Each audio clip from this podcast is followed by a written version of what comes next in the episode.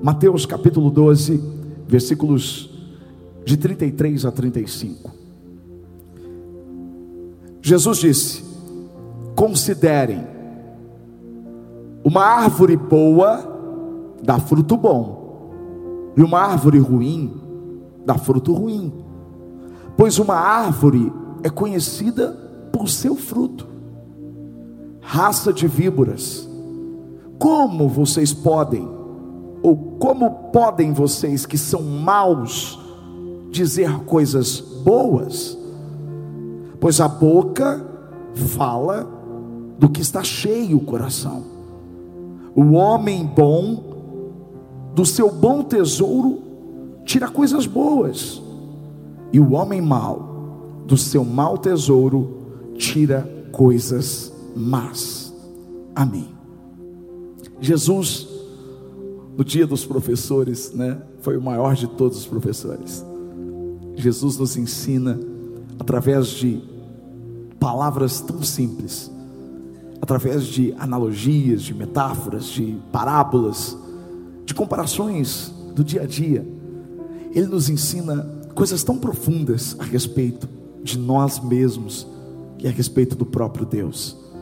O que ele estava dizendo aqui para os fariseus, os saduceus, os religiosos daquela época, aqueles que se achavam acima de todos, melhores, ele estava dizendo: olha, não tem como uma árvore boa dar fruto ruim, e também não tem como uma árvore ruim dar fruto bom. Ele disse: os frutos, eles falam da árvore, eles mostram a árvore. E ele faz uma comparação do coração com a árvore. Ele diz: Olha, o coração é como uma árvore, e os frutos dessa árvore são conhecidos como as palavras da sua boca. O que Jesus disse é: não tem como o seu coração sendo árvore, se o seu coração gera coisas boas, as suas palavras precisam ser boas. As suas palavras têm que ser condizentes ao seu coração. E ele diz aquela frase fantástica que resume tudo. A boca fala do que está cheio o coração.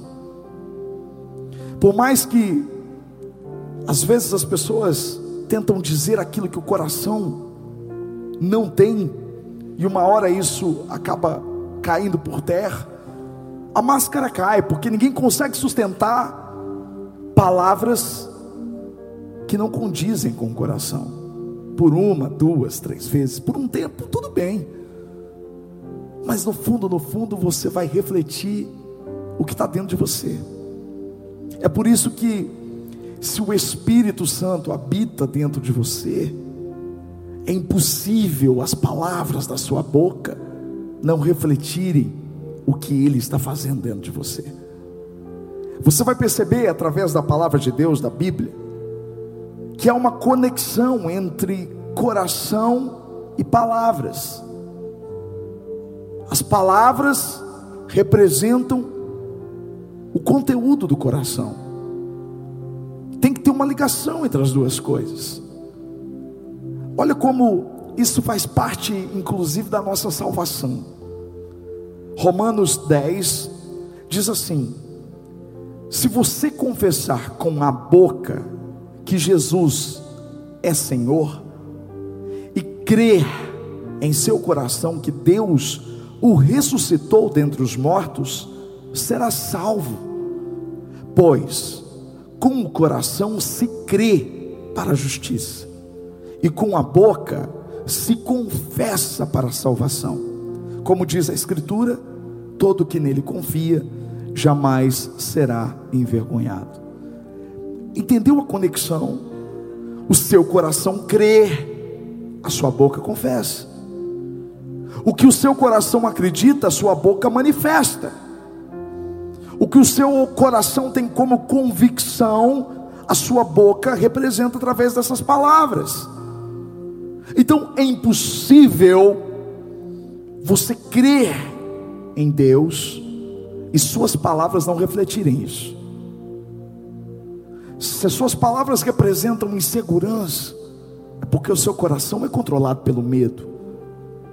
Se, seu, se, as suas palavras representam prepotência, é porque o seu coração é dominado pelo orgulho. O que domina o seu coração reflete nas suas palavras. É por isso que neste mês, o Senhor tem trabalhado tanto em nós a necessidade de ousadia. Só que ousa, a ousadia das nossas palavras, elas primeiro precisam começar, ela precisa primeiro começar no nosso coração. As minhas palavras só vão ser usadas se eu tiver convicção no meu coração. Convicção. Eu escrevi uma frase que eu queria que você guardasse. A ousadia da minha boca está atrelada à convicção do meu coração. Uau. Eu vou repetir. A ousadia da minha boca está atrelada à convicção do meu coração. Eu falo o que eu acredito eu falo o que eu creio. E é por isso que Deus nos chamou primeiro para usar a nossa boca como testemunho. Ele nos chamou para sermos ousados em testemunhar. E se o seu coração está grato, se o seu coração se enche de alegria por tudo que Deus é e por tudo que Ele tem feito na sua vida, as suas palavras vão fluir. Você vai, você vai falar de Deus para as pessoas. Você vai querer dizer para elas o quanto Ele é bom, o quanto Ele tem mexido com você, o quanto Ele tem mudado a sua história. É natural. O seu coração está alegre. O seu coração tem visto o que Deus tem feito. Então você fala, porque você vive. Os seus olhos brilham. Sabe como chama isso? Testemunho. Eu estou testemunhando o que Deus tem feito em mim na minha vida, ao meu redor. Eu tenho testemunhado a transformação que tem acontecido dentro de mim e fora de mim. Isso se chama testemunho. Isso faz parte da vida cristã. Ele nos chamou para sermos testemunhas dele. Olha o que diz Atos dos Apóstolos. Jesus estava subindo ao céu, e uma palavra veio forte para os discípulos, mas receberão poder, poder, quando o Espírito Santo descer sobre vocês, e serão minhas testemunhas em Jerusalém, em toda a Judéia, em Samaria e até os confins da terra. Até São Carlos, até Araraquara, até Rio Claro, até Ribeirão Preto, Ribeirão Bonito, até Descalvado, até Ibaté, até Matão, até Pirassununga, até Porto Ferreira, Araras, até os confins da terra. Deus te chamou para ser testemunha dele com ousadia no seu habitat, na sua casa, no seu trabalho, na sua vida, para que o nome dele seja glorificado para que as pessoas olhem para você e digam: Uau, tem alguma coisa diferente com a Maria. Não, tem alguma coisa diferente com o José. Tem alguma coisa diferente com o Antônio. Não, tem uma coisa diferente com a Cleide. Cara, é muito diferente. Olha como ela está diferente. Olha como ela fala. Ela está falando com convicção. Ela está falando com ousadia. Ela é diferente. Está diferente. Aconteceu alguma coisa. Tem alguma coisa. Os olhos brilham. Ela acredita. Eu vejo fé. Eu quero isso para mim também. Entenderam? Olha o que acontece quando o Espírito desce sobre você, quando ele habita em você, quando ele produz um fruto em você. Olha o que acontece, Atos capítulo 4, versículos 8 a 13. Pedro e João tinham acabado de curar um aleijado que estava na porta do templo, e isso causou um alvoroço tão grande, as pessoas começaram a questionar: então as autoridades locais chamaram os dois e começaram a questionar eles. Foi o primeiro milagre que aconteceu com a descida do Espírito Santo. Olha o que diz. Então Pedro, cheio do Espírito Santo, cheio do que? Do Espírito Santo, disse-lhes: autoridades e líderes do povo, visto que hoje somos chamados para prestar contas de um ato de bondade em favor de um aleijado, sendo interrogados acerca de como ele foi curado, Saibam os senhores e todo o povo de Israel que por meio do nome de Jesus Cristo Nazareno, a quem os senhores crucificaram, mas a quem Deus ressuscitou dos mortos, este homem está aí curado diante dos senhores. Este Jesus é a pedra que vocês, construtores, rejeitaram e que se tornou a pedra angular. Olha o que ele diz: não há salvação em nenhum outro, pois debaixo do céu não há nenhum outro nome dado aos homens pelo qual devemos ser salvos. Vendo a coragem de Pedro, e outra, em outra versão diz assim: ó, vendo a ousadia de Pedro e de João, e percebendo que eram homens comuns e sem instrução, ficaram admirados e reconheceram que eles haviam estado com Jesus. Uau! Você está vendo? A coragem na sua vida é a marca de que você esteve com Jesus. A ousadia em testemunhar é a marca de que você se encontrou com o Senhor. Toda vez que você demonstra essa ousadia para dizer para as pessoas qual é o verdadeiro caminho, porque Jesus não é mais um caminho, Jesus é o caminho. Ele disse: Eu sou o caminho, a verdade e a vida. Ninguém vem ao Pai senão por mim. Quando você testemunha isso através da sua vida, quando você testemunha isso através do que você é, através do fruto do Espírito que está em você, através do seu amor, da sua paciência, da sua, do seu controle próprio e de todos os atributos do fruto do Espírito que habita em você, você está apontando para Cristo. Você está mostrando para as pessoas que estão à sua volta a resposta que todo mundo precisa. A resposta não é a gente, mas a resposta vive na gente.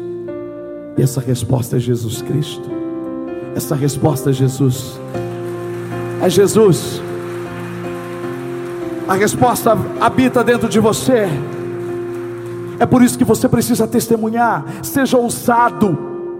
Seja ousado. Não se envergonhe daquilo que está dentro de você. Não se envergonhe. Diga para as pessoas em quem você crê. Diga para elas o que ele tem feito na sua vida. Talvez você fale, pastor, eu não sei ainda a Bíblia, eu não sei ainda falar dos versículos. Você não precisa, você é a Bíblia que as pessoas vão ler. Você só precisa dizer o que Jesus fez na sua vida. A mulher samaritana, ela não precisou chegar lá na cidade dela e dizer todas as palavras da lei ela só chegou e disse o que o homem que tinha encontrado ela naquele poço tinha dito para ela. E ela disse: Eu encontrei o Messias. Ela nem disse o nome de Jesus, ela nem sabia o nome de Jesus, mas ela sabia que aquele que tinha encontrado ela tinha mudado a vida dela. O que você precisa é apenas dizer o que está acontecendo com você. Olha o que diz Romanos 10, 14, 15. Como, pois, invocarão aquele em quem não creram? E como crerão naquele de quem não ouviram falar? E como ouvirão se não houver quem pregue? E como pregarão se não forem enviados? Como está escrito: como são belos os pés dos que anunciam as boas novas. Olha para mim, você foi enviado por Jesus. Você é o portador das boas notícias de Jesus.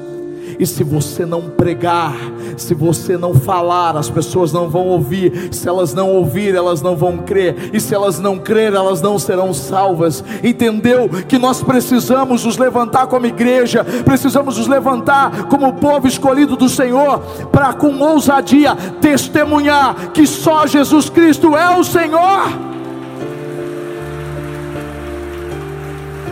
Ousadia. Mas você só vai ser fato, de fato ousado com as suas palavras, se você crer. Não espere você convencer alguém de uma coisa que você não crê. É como alguém dizer assim: ó, eu tenho uma receita boa para esse problema de saúde que você tem. Aí você diz: qual é? Aí, anota aí. Você vai pegar uma folha disso, outra folha disso, você vai misturar com isso, vai ferver isso, vai tomar isso. Aí você pergunta assim: Você já tomou esse, esse remédio? Aí a pessoa diz assim para você: Não, nunca tomei não, mas eu já ouvi falar que é bom. Você vai tomar esse remédio? É claro que não. É claro que não. Preciso ter convicção. Convicção no que eu creio, no que eu acredito. É assim que Jesus é repassado para as pessoas. Ousadia nas minhas palavras refletem a minha fé. Se da minha boca saem palavras de coragem, eu não estou falando de positivismo, eu não estou falando de autoajuda, eu estou falando da palavra de Deus. Se da minha boca sai a palavra de Deus, uau, são palavras proféticas. Você sabe o que significa palavra profética? É eu pronunciar com a minha boca o que os meus olhos ainda não viram, mas que Deus disse que vai acontecer. Uau! É quando eu digo o que Deus já disse, quando eu digo o que a palavra dele diz, quando eu confesso, quando eu declaro o que a própria palavra já me garante. Eu não estou falando para você decorar um texto, eu estou falando para você que você, se você crer na palavra, vai fluir de você. E quando alguém chegar para você e disser, é, mas isso aí está errado, isso aí não vai acontecer na sua vida, a sua família, isso, você vai ter sempre uma palavra do Senhor para rebater essa palavra a palavra vai fluir dentro de você. Eu não vou temer o meu coração, pois a palavra de Deus me diz que aquele que habita na sombra do Todo-Poderoso, no abrigo do Altíssimo, ele pode descansar. Toda vez que alguém vier com uma palavra negativa, uma palavra que não condiz com a verdade de Deus, você vai refutar isso dentro de você, porque o seu coração vai estar cheio eu não vou temer, porque o meu Deus está comigo. Jesus disse: No mundo eu vou passar por aflição, mas Ele disse: Tenha bom ânimo, porque eu venci o mundo. Jesus venceu. Ele não disse: Ó, porque eu vou vencer o mundo. Ele disse: Eu venci o mundo. Ele já venceu. Ele já venceu. Como disse o Billy Graham, eu li a última página da Bíblia e tudo termina bem a gente já sabe qual é o final de tudo. A gente já sabe que o Senhor já venceu por nós. Então, como tem que ser meu comportamento a partir disso? Eu tenho que acreditar através das minhas palavras. Não dá para entender quando você diz que crê, mas as suas palavras dizem outras coisas. Não, eu creio, mas na prática a sua palavra diz outra coisa. Então essa fé é morta. Porque você diz que pensa, que crê numa coisa, mas não confessa. Então não funciona. Essa fé é ineficaz. Da mesma forma que não adianta eu falar que eu creio, mas o meu coração não condiz com isso. As duas coisas precisam andar juntas. O meu coração crê, a minha boca profetiza. O meu coração crê, a minha boca profetiza. Tudo que você vê aqui nessa igreja, tudo que você vai ver nos próximos meses, não é fruto da minha ou da nossa capacidade, é fruto da nossa ousadia de proferir apenas aquilo que ele já disse. Toda vez que a gente diz, essa cidade vai se render, 10% dessa cidade estará na missão encorajamento. longe de mim a prepotência, longe de nós o desejo de sermos melhores do que os outros. É que Deus eu imagino Deus dizendo assim: cadê? Quem é que vai acreditar no que eu quero? Quem vai acreditar no que eu quero? Quem é capaz de abrir a boca e pronunciar o que eu quero? Eu digo: eu quero, Senhor. Eu quero, eu quero, Senhor. Eu vou profetizar. Eu acredito que São Carlos vai se render diante do Senhor. Eu acredito. Povo que acredita e cada vez mais aumenta o número de pessoas que creem nessa visão. Deus une propósitos. E Ele vem trazendo pessoas cada vez mais apaixonadas, pessoas que querem, pessoas que sonham com avivamento, pessoas que sonham com um fogo ardendo no coração, que sonham em ver as pessoas perdidas sendo encontradas por Ele. Ele está juntando o povo dele. Ele está juntando. Ele mesmo disse: peça por trabalhadores, porque a colheita é grande. Eu não tenho que pedir a colheita. Ele disse: a colheita é grande, só peço a trabalhadores. Senhor, a sua colheita é grande. Ele disse: Eu já disse, os campos estão maduros. Peçam por trabalhadores. Essa cidade não vai ser de Jesus, essa cidade já é. Já é.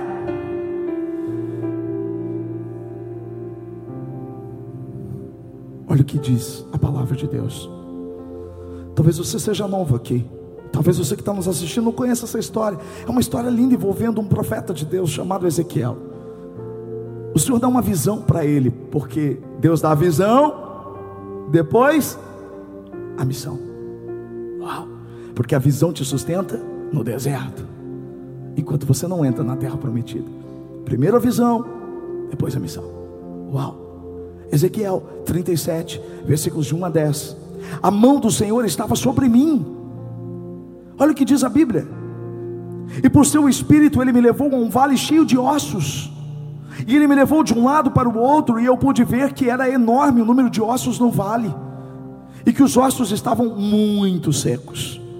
Ele me perguntou: Filho do homem, estes ossos poderão tornar a viver? Eu respondi: Ó oh, soberano Senhor, tu o sabes. Então ele me disse: profetize a estes ossos e diga-lhes: ossos secos, ouçam a palavra do Senhor. Assim diz o soberano: o Senhor a estes ossos: farei um espírito entrar em vocês, e vocês terão vida. Porei tendões em vocês, e farei aparecer carne sobre vocês, e os cobrirei com pele, e porei um espírito em vocês, e vocês terão vida. Então vocês saberão que eu sou o Senhor e eu profetizei, conforme a ordem recebida. Enquanto profetizava, houve um barulho, um som de chocalho, e os ossos se ajuntaram, osso com osso. Olhei e os ossos foram cobertos de tendões e de carne e depois de pele, mas não havia espírito neles. A seguir, ele me disse: profetiza ao espírito, profetize, filho do homem Diga-lhe: Assim diz o soberano Senhor: Venha desde os quatro ventos, ó Espírito, sopre dentro desses mortos para que vivam. Profetizei, conforme a ordem recebida, e o Espírito entrou neles, e eles receberam vida e se puseram em pé. Era um exército enorme. Uau! Eu acho lindo. Deus primeiro te leva a um vale de ossos secos e diz: Você acredita que eu posso mudar essa história? Você acredita que eu posso mudar a sua família, cara?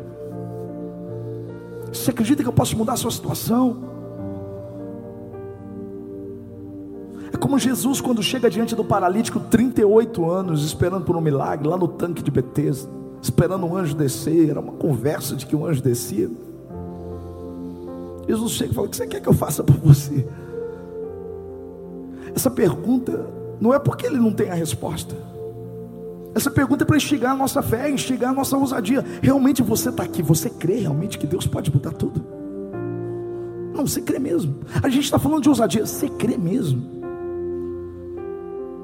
Você crê. Você crê que o que está morto pode voltar a ter vida? Uau. Eu acho linda a resposta, porque a resposta dele parece assim: Tu sabes. Se eu, se eu falasse apenas isso, mas ele, ele diz, ele dá um título para o Senhor. Ele diz: Tu sabes, ó Senhor soberano. soberano é aquele que tem a última palavra, que falou, está dito. Então, na verdade, quando ele diz: Tu sabes, Senhor soberano, já disse tudo. Ele é soberano. Se ele quiser, ele faz os ossos tornarem a ter vida. Se ele quiser, ele restaura tudo, ele muda a sua história do dia para a noite. Da noite para o dia, ele é Deus, ele pode fazer o que ele quiser. Agora, tem alguém que acredita? Jesus disse: O filho do homem vai encontrar fé na terra quando ele voltar. Eu realmente posso crer. Eu posso crer que Deus pode mudar tudo. Juliano, você realmente crê? Esses dias o Fábio, nosso maestro, perguntou para mim, ele falou, pastor, que momento foi que Deus te deu a visão dos 10% da cidade? Eu disse, rapaz, dezembro de 2016, tinha nada. Quando ele me disse, você crê, Juliano? A gente tinha dez pessoas. Você crê, Juliano? Você crê, Viviane? Vocês creem nisso?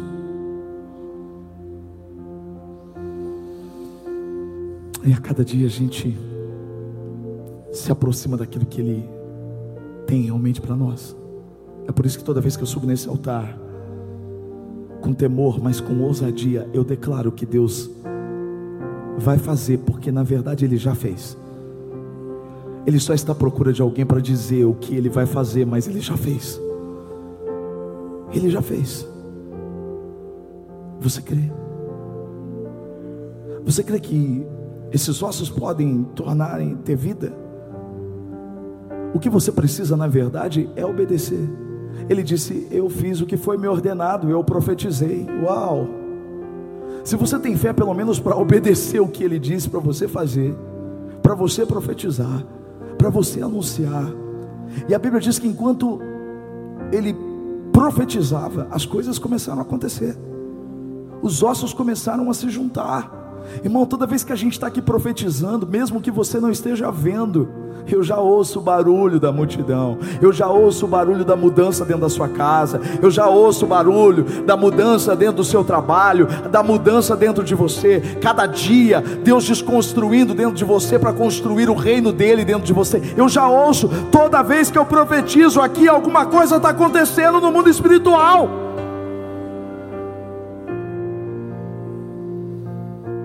profetiza. Para de usar palavras negativas de uma mente limitante. Você precisa usar palavras de fé. Você precisa usar palavras de Deus. Profetiza. Profetiza. E de repente, uau, está terminando meu tempo, já terminou. Vem, templo novo, vigília, vem, vem, vigília. Eu, eu profetizo vigília, a gente ficar de madrugada, sem horário, adorando, cantando. Vem, vigília. Sem vizinhos, já dei a dica, já do lugar, ó, não tem vizinho. Tá glória, vai pegando as coisas aí. Ah, pensa numa criança alegre. A alegria do Senhor é a nossa força. Isso porque eu nem pisei lá, irmãos. Isso porque. Muita glória. Preciso terminar, gente. Uau. Profetizou. Profetizou, só que a carne veio, os tendões, os ossos se juntaram, mas teve vida? Não, continuou morto. E aí eu fico pensando, por que, que não aconteceu tudo de uma vez só? Por quê? Porque Enquanto ele não profetizou, não veio tudo de uma vez só. E aí eu entendo que as coisas com Deus, elas elas são processuais. Há um processo. Eu não posso desanimar no meio do caminho. Eu preciso continuar profetizando. Eu preciso continuar profetizando que eu e a minha casa serviremos ao Senhor. Eu não posso desanimar diante das circunstâncias, porque já pensou Ezequiel, é, não funcionou, tá, tá isso, mas não tem vida, tá morto, e não adianta nada, não adianta nada você parar na metade, não adianta nada a carne, o tendão, porque daqui a pouco isso vai apodrecer de novo sem vida, entendeu? O grande problema nosso não é que a gente só desanima, a gente se acomoda. Você começa a tomar um antibiótico e o médico disse sete dias. No segundo dia você já teve uma leve melhorada. Sabe o que você faz? Você para. Aí no quarto dia, volta tudo bem mais forte. Aí você vai para o médico, o médico diz assim: Ué, mas você tomou antibiótico? Ai, doutor, eu dei uma melhorada, eu parei. Tá aí o problema. Está aí o problema de muita gente na vida espiritual. Você deu uma melhorada, você para. Eu fico pensando que às vezes até o diabo usa essa estratégia. Ele faz assim, ó, pressão, pressão, pressão, pressão. Aí você começa a orar, ele tipo assim, ele tira a mão. Aí você fala, olha, melhorou. Aí você para de fazer o que você estava fazendo certo. Você para de orar, você para de ler a Bíblia, você para de buscar o Senhor. Aí ele vem. O que, que eu quero dizer com isso? a gente não pode parar até a obra ser concluída. Porque Deus, ele começa e termina. Não foi o que Paulo escreveu? Aquele que começou a boa obra é fiel para concluí-la. Você começa e para, Deus não, Deus termina. Então por que, que você parou de profetizar? Por que, que você parou? Então veio a palavra do Senhor e ele mais uma vez disse: Vem, Espírito. E o Espírito veio e encheu todos aqueles corpos, e eles se tornaram um grande exército vivo. Ei, você pode profetizar ao Espírito Santo agora dizendo: Vem Espírito Santo, venha sobre a minha casa, venha sobre os meus relacionamentos, venha sobre a minha vida. Senhor, muita coisa já mudou, mas ainda eu preciso da tua vida. Senhor, muita coisa já melhorou, muita coisa já está ó, diferente, mas eu sei que o Senhor tem um nível maior, porque o que o Senhor começa, o Senhor termina. Então, venha Espírito Santo sobre mim.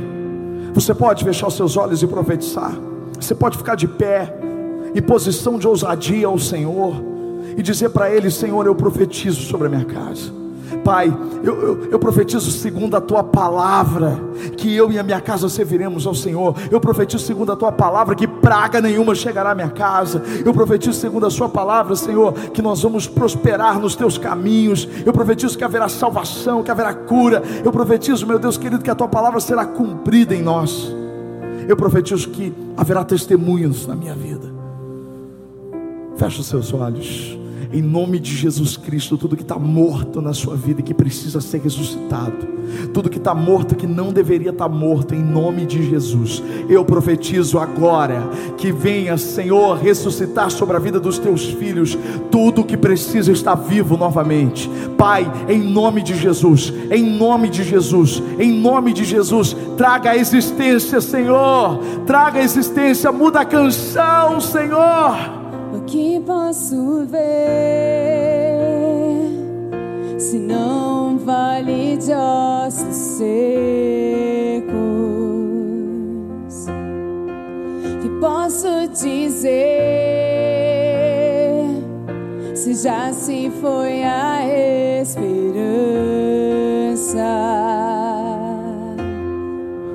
Nossa vergonha, debaixo do sol há muito tempo. Se foi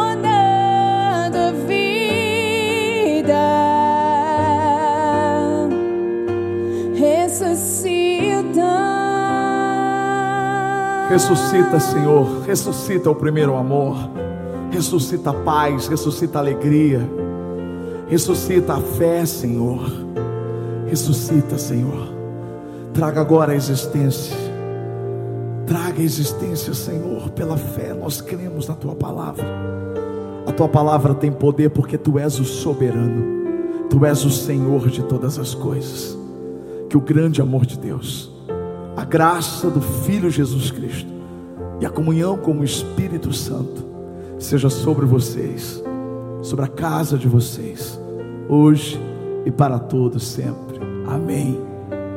Deus abençoe no nome de Jesus. Amo vocês.